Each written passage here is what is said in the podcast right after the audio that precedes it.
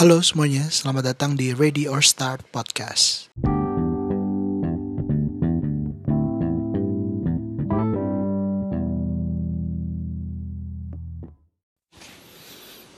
Episode pertama ini akan membahas apa sih sebenarnya Ready or Start Podcast itu dan siapa sih gue. So, silakan menikmati. Jadi, Radio Start Podcast ini sebenarnya merupakan e-diary. Ya bisa dibilang cerita perjalanan hidup gue, perjalanan bisnis gue, perjalanan demi perjalanan untuk mencapai semua yang gue cita-citakan. Ya isinya kayak kurang lebih kayak gitulah. Isinya gue bakal ceritain setiap kejadian yang terjadi selama hidup gue. Mulai dari awal pertama kali mulai bisnis. Sampai sekarang sampai seterusnya progres bisnis gue gue bakal ceritain. Jadi di dalam podcast ini banyak sih nilai-nilai yang bisa gue sharing sama kalian. Pengalaman-pengalaman yang bisa gue sharing sama kalian juga. Dan intinya isinya tuh buat bukan cuma buat idayari sih tapi isinya itu buat motivasi kalian menginspirasi orang. Ya jangan sampailah jatuh ke lubang yang sama sama gue yang dulu mungkin pernah jatuh. Jadi banyak banget yang bakal gue ceritain di sini. Ya, sebelumnya untuk nama gue sendiri gue samarkan. Jadi kalian bebas boleh manggil gue apa aja karena gue sendiri bukan siapa-siapa dan belum menjadi siapa-siapa dan gue memiliki tanggung jawab kepada publik sih kalau misalkan gue yang bukan siapa-siapa itu malah sharing sesuatu jadi lebih alangkah baiknya gue sembunyiin identitas gue biar one day gue bisa kasih tahu identitas gue itu dengan karya gue. Bisa kasih dengan bukti dampak apa sih yang udah gue kasih buat masyarakat banyak dari Indonesia. Itu untuk nama gue ya. Terus ya gue lahir di Bogor. Gue kelahiran tahun 1997 so di akhir tahun 2020 ini umur gue 23 tahun gue baru lulus tahun kemarin juga dari salah satu perguruan tinggi di kota Bogor. Uh, bisa gue samarkan huruf depannya K swasta. Untuk background keluarga bokap gue saat ini kebetulan tidak memiliki aktivitas uh, berusaha ataupun bekerja. Tapi singkat ceritanya bokap gue dulunya merupakan seorang pengusaha. Pengusaha bisa dibilang pengusaha angkutan ya kalau zaman dulu Ya, jadi sebelum 1998, bokap gue itu merupakan salah satu pengusaha besar di kota Bogor. Uh, karena bidang bisnisnya angkutan, ya kalau yang tahu mungkin bokap gue itu dulu kerjasama dengan Carun Pokpan. Dan dulu sebelum 1998 bisa dibilang uh, keluarga gue itu termasuk keluarga kaya raya. Karena bokap gue um, merupakan pengusaha besar dan juga kebetulan uh, bokap gue itu gak cuman perusahaan sendiri tapi ada perusahaan keluarga juga.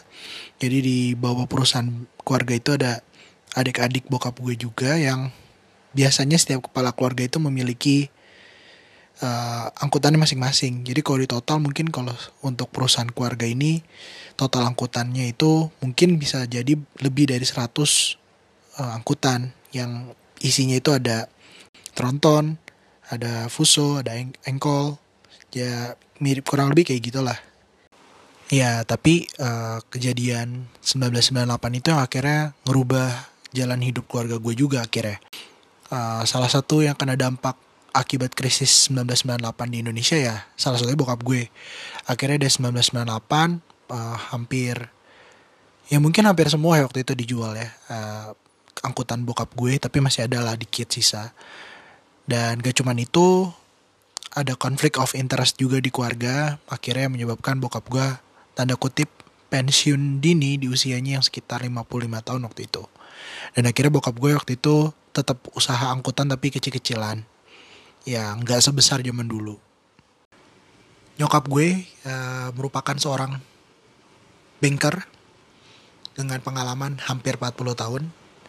Dan semenjak 98 nyokap gue lah yang jadi tulang punggung keluarga.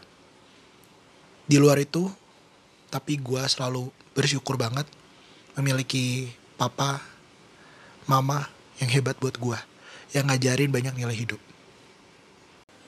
jadi bisa dibilang gue tumbuh dan besar di keluarga yang sederhana nggak keluarga yang kaya raya juga juga nggak termasuk di keluarga yang menengah ke bawah banget juga enggak jadi keluarga yang di tengah-tengah perjalanan bisnis dan juga perjalanan hidup gue dimulai ketika gue masih berumur 14 tahun. Di mana dimulai oleh suatu peristiwa yang akhirnya merubah cara gue berpikir cara gue menjalani hidup dan mindset terutama sih ya akhirnya berubah sampai detik ini.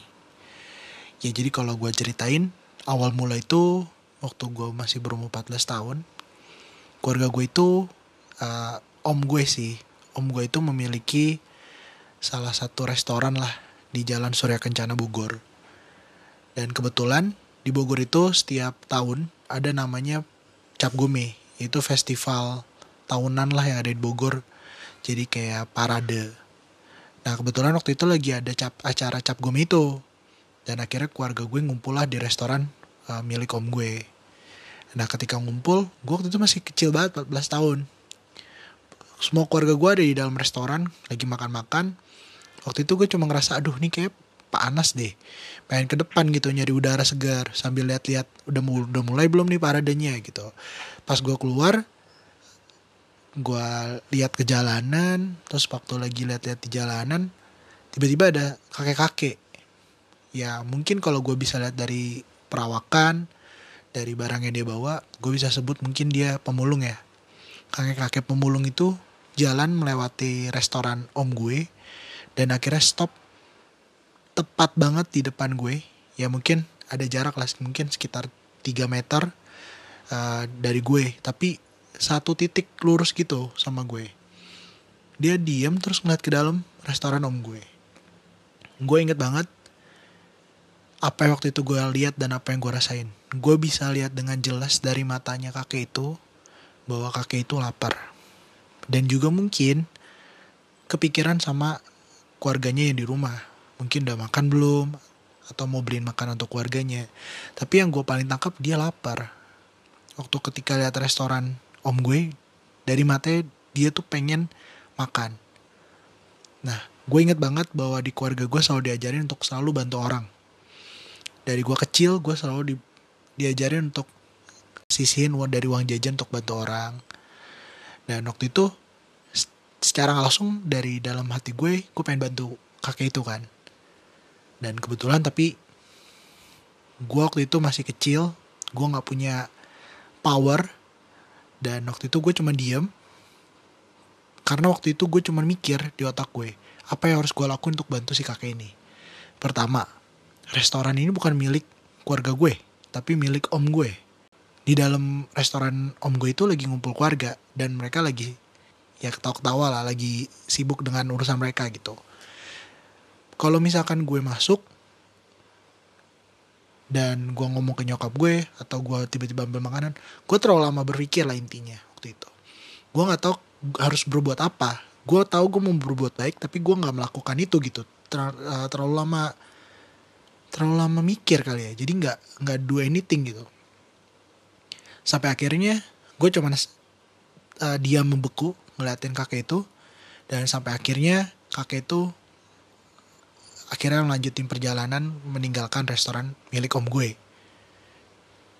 Nah itulah yang menjadi penyesalan seumur hidup gue. Karena ketika gue bisa bantu orang gue hanya diam gak bisa bantu apa-apa sampai kira gue merasa sangat nyesel kenapa gue nggak bisa bantu kakek itu nggak bisa kasih makanan seenggaknya gitu ya. Dan rasa menyesal itu yang menghantui gue ketika gue umur 14 tahun. Terus gue berpikir kenapa gue nggak bisa bantu? Dan satu ketika waktu keluarga gue lagi nonton TV kebetulan acara TV-nya Kick Andy gue inget banget ada Pak TP Rahmat kalau ada yang tahu Pak Teddy sih Pak Teddy Rahmat. Dia adalah salah satu ownernya Astra. Uh, ada salah satu quotes dari dia yang membuat gue akhirnya berpikir keras. Gue inget banget quotesnya gini. Lu kalau mau ngajarin orang ya lu harus ngerti dulu lu harus pintar dulu lu baru bisa ngajarin orang. Sama halnya dengan lu mau bantu orang. Lu harus kaya dulu baru bisa bantu orang. Gue berpikir gue berpikir gue dalemin maksudnya dari kata-kata Pak Teddy. Dan gue akhirnya nemuin satu conclusion. Ya gue ngomong sama kalian mungkin gini ya satu perspektif kalian pasti mikir bantu orang mah bisa mau duitnya kecil mau duitnya besar lu bisa bantu orang kapan ya? Gue setuju. Gue setuju kata-kata itu. Tapi yang gue mau tekanin gini bro. Misalkan ya bro. Lu punya uang banyak sama lu punya uang dikit lu sama-sama bantu orang betul. Tapi lu perhatikan impactnya. Impactnya gimana sih buat mereka yang kita bantu? Gue kasih analogi ya ini yang diajarin sama bokap gue waktu gue kecil. Gue inget banget uh, bokap gue pernah ngomong sama, uh, sama gue gini. Misalkan kalau lu dikasih duit 100 juta jangan 100 juta deh kita kasih 1 M kata bokap gue. Kalau dikasih duit 1 M lu mau bantu orang nih dari duit 1 M apa yang lu lakuin dengan simpelnya kalau anak kecil mikir apa ya tinggal kasih duit aja cash gitu ke orang yang butuh gitu terus gue inget banget bokap gue ketawa terus ngomong gini kamu salah. Kalau kamu mau bantu orang, cari itu bukan kamu kasih uang. Tapi harus kamu kasih sesuatu yang bisa menopang hidup dia setiap harinya, setiap bulannya, dan setiap tahunnya. Terus gue tanya dong, ya apa maksudnya? Kata bokap gue, kalau lu punya uang 1M, ya lu banguninnya pabrik. Lu bangunin pabrik di tempat itu, kemudian lu kasih lapangan pekerjaan buat mereka yang pertama, ketika lo ada pabrik, ekonomi daerah situ pasti meningkat. Mungkin ada punya warung, ada punya kantin buat makan. Dan otomatis pengangguran di situ pasti bisa kerja di pabrik. Jadi lo bisa bantu mereka secara terus menerus panjang hidup lo. Wah, gue gua waktu itu berpikir, wah gila dalam banget nih kata-kata Pak Teddy Rahmat. Dengan kalimat sesimpel itu, gue bisa gue berpikir keras. Oke, artinya kalau gue mau bantu orang, biar gue nggak nyesel lagi gitu gue harus jadi kaya nih ya balik lagi ya lu bayangin lah umur 14 tahun apa yang lu pikirin buat cari duit apa yang lu pengen lakuin gitu di umur 14 tahun buat bisa ngasihin uang banyak gitu. Gue nggak nemuin caranya jujur. Di 14 tahun itu gue gue terus berpikir apa yang gue bisa lakuin apa yang gue bisa lakuin untuk nyari uang. Mungkin kalau sekarang ada e-commerce ya ada Tokopedia ada Bukalapak ada Blibli ada Shopee banyak banget gitu yang bisa lu pakai buat jualan. Zaman dulu tuh gak ada. Cuman adanya kaskus itu juga bukan forum jual beli sebenarnya itu hanya forum ya forum buat ngobrol-ngobrol doang sih. Akhirnya kan tapi dimanfaatin buat jual beli kan.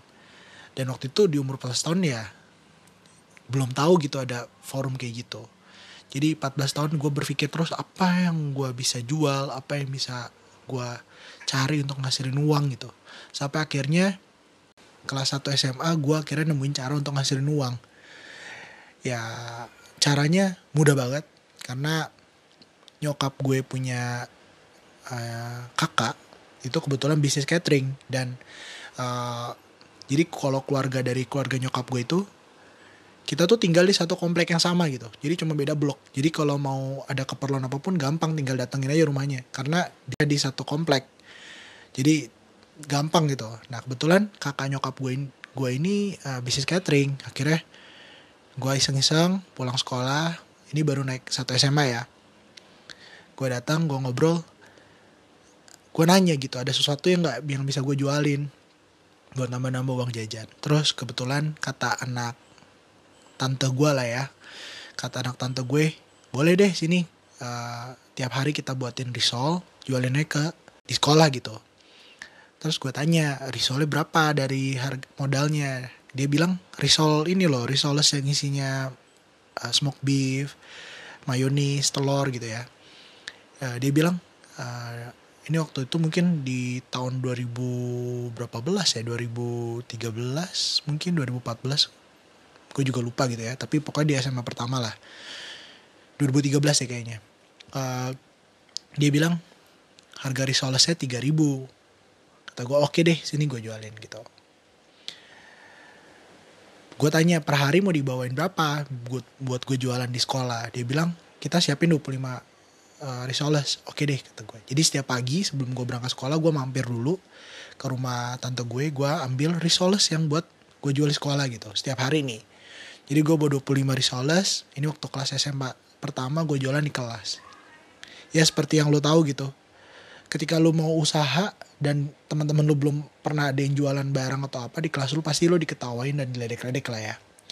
Tapi ya gue gak peduli juga sih maksudnya gue tetap jualan dan ternyata banyak yang suka gitu. Meskipun diketawain tapi akhirnya teman-teman lah ya pasti ada yang beli pasti ada yang pengen nyobain juga. Akhirnya di banyak yang beli dan setiap hari habis gitu. Jadi bayangin aja satu hari gue bawa 25 uh, risoles gue jual 5 ribu modal 3 ribu gue jual 5 ribu untung 2 ribu. 2 ribu dikali 25 ya jadi gue per hari tuh punya bersih punya untung bersih ya sekitar 50 ribu ya lumayan dong. Artinya kalau lo kali sama 20 hari lah satu bulan gue punya dari jualan risol aja tuh gue bisa punya satu juta loh per bulan. Dan ini gue lakuin gue jualan ini rutin tiap hari. Jadi waktu gue kelas S1 SMA itu gue per bulan tuh di luar uang jajan dari keluarga gue ya. Gue punya penghasilan di luar itu satu juta per bulan bersih itu.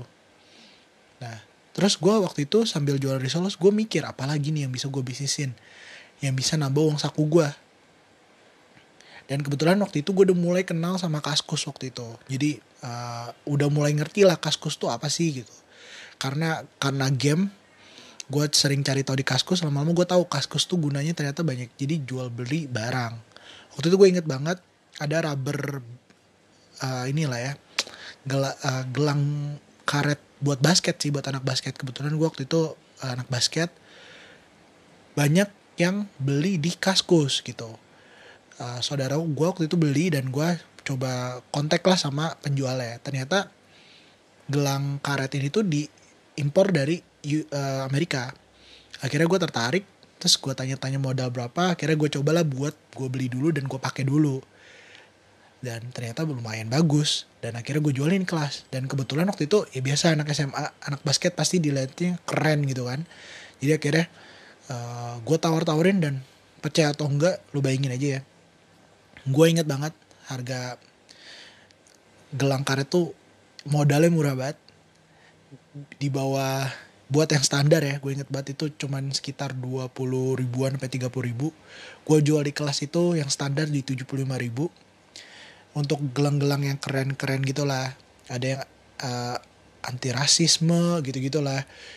Modalnya 75 ribu gue jual di kelas bisa 150 ribu dan itu laku keras loh tapi balik lagi ini tren bisnis ya cepat banget gitu. Karena ketika mereka sadar itu ada di kaskus ya mereka berhenti beli belinya pasti di penjualnya gitu.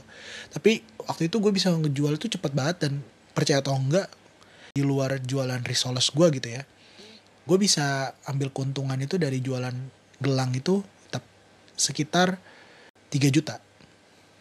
Tapi itu mungkin hanya berjalan sekitar tiga bulan habis itu udah gue nggak jualan lagi karena gue tau mereka udah mulai cari kaskus. Terus next gue mikir lagi nih jualan risoles terus itu ya satu juta satu juta satu juta lama-lama orang juga bosan karena tiap hari kita jualan produk yang sama gitu. Dan akhirnya ada satu titik hmm, udah mulai jenuh lah orang udah mulai jenuh buat beli risoles uh, yang gue bawa. Dan akhirnya gue memutuskan untuk berhenti jualan risoles jadi waktu itu gue udah cukup menghasilkan keuntungan dari jualan risoles kemudian gue stop. Gue berpikir lagi gue bisa bisnisin apa? Dan gue nggak bisa nemukan jawaban bisnis apa lagi yang bisa ngasilin keuntungan lumayan gitu untuk uh, nambah uang jajan dan nambah penghasilan gue gitu. Sampai akhirnya gue nemuin bisnis lagi yaitu waktu itu gue lagi mikirin bisnis apa.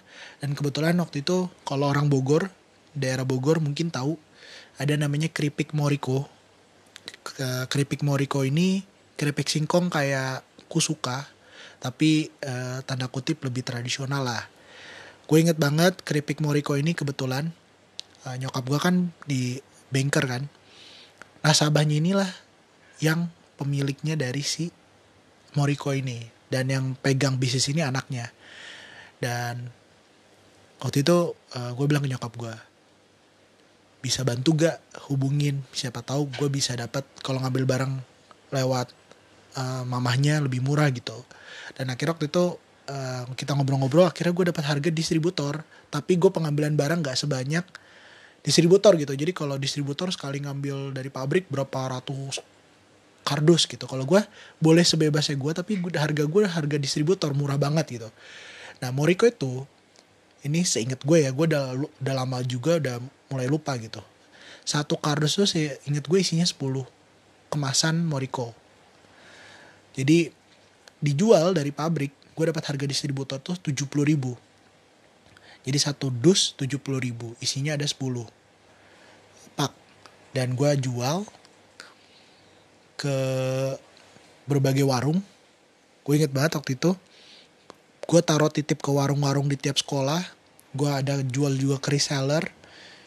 Itu bisa kalau untuk ke retail ya gue jual ke warung gitu ya. Gue jual di sekitar 120 ribu.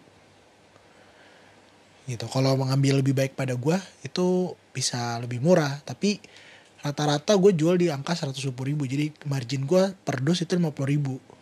Ini real ya. Gue nggak ada gue lebih-lebihin nggak ada yang gue kurang-kurangin. Semua cerita gue ini real apa yang terjadi di lapangan gue jualan keripik Moriko ini awalnya minjem duit nyokap gue. Karena jujur hasil keuntungan dari jualan gelang gue dan jualan risoles gue habis. Ke mana habisnya? Anak muda tahu kita punya cewek waktu itu. Kalau yang punya cewek tahu duitnya ke mana habisnya pasti habisnya buat jalan-jalan sama ceweknya. Namanya juga anak muda ya bro. Habis nih duitnya buat jalan-jalan sama cewek. Pokoknya gitulah. Akhirnya gue nggak ada duit dan akhirnya gue minjem duit ke nyokap gue dan gue inget banget gue jualan keripik ini di akhir SMA jadi mau menuju kuliah lah. Tapi sebelum ujian negara lah udah mulai jualan. Gue minjem duit nyokap gue gue bilang gue yakin bisa muter ini uh, bisnis ini gue bilang. Gue minjem sekali minjem nanti gue balikin bulan depannya. Gue ambil barang gue inget banget per bulan percaya atau enggak di usia gue yang masih anak SMA minimal gue tuh bisa ngelakuin penjualan per bulan dengan cara sangat tradisional titip ke warung. Ada reseller juga reseller perorangan yang notabene pasti nggak ngambil banyak.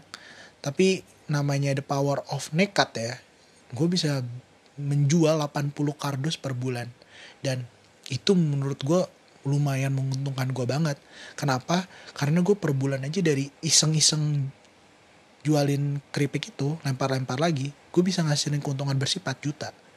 Karena kan gue ambil keuntungan 50 ribu dan gue jual 80 kardus minimal per bulan. Itu gue udah bisa ngasihin 4 juta bersih untuk gue. Dan untuk anak SMA punya uang sebesar itu lumayan lagi karena itu di luar uang jajan dari keluarga kan. Bisnis ini terus gue jalani sampai gue ketika itu berkuliah di Bandung.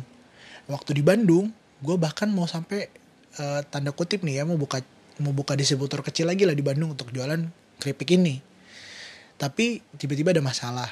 Jadi banyak banget dari warung-warung, reseller yang gue lempar, mereka komplain lah ke gue dan ngomong gini, e, ini gimana sih ya teh, produknya kok bau tengik. Terus rasanya ada yang enak, ada yang enggak, perpak beda-beda, padahal di satu dus yang sama. Terus akhirnya gue sampein lah ke pihak pabrik waktu itu kebetulan yang nasabah nyokap gue kan gue ngomong nih sama anaknya ini kenapa ya? Kok rasanya beda-beda? gitu. Terus akhirnya dia ngomong dia bilang ini sama aja sebenarnya nggak ada bedanya. Nggak ada masalah kok nggak ada yang komplain tadi di pabrik segala macem. Dan menurut gue itu salah satu respon yang kurang bagus ya apalagi kalau kita usaha gitu. Pasti namanya komplain harus diterima diperbaiki gitu kalau ada salah. Tapi kebetulan pabrik nasabah nyokap gue ini dia tidak menerima dan akhirnya uh, eh, gue yang nggak berani untuk menjual produk ini lagi ke reseller sama warung-warung. Karena ketika gue jualan ini orang taunya kan ngambil barangnya di gue. Jadi kalau sampai barangnya jelek nama gue juga ikut jelek gitu. Jadi akhirnya gue stop yang masih ada sisa di gue untuk stok di gue itu gue balikin lagi ke pabrik dan itu waktu itu kebetulan diterima untungnya. Akhirnya gue kembaliin pabrik dan akhirnya ketika gue mau buka di Bandung gak jadi gitu. Jadi perjalanan bisnis gue mulai dari gue SMA sampai sebelum kuliah kurang lebih gue jualan tiga item ya mungkin sekian untuk episode pertama uh, yang bisa gue sharing buat kalian semoga bisa memberikan banyak inspirasi dari semua perjalanan hidup gue selama bisnis gue SMA sampai sebelum kuliah Semoga banyak hal yang bisa dipelajarin dari podcast gue ini. So, thank you. See you on next episode.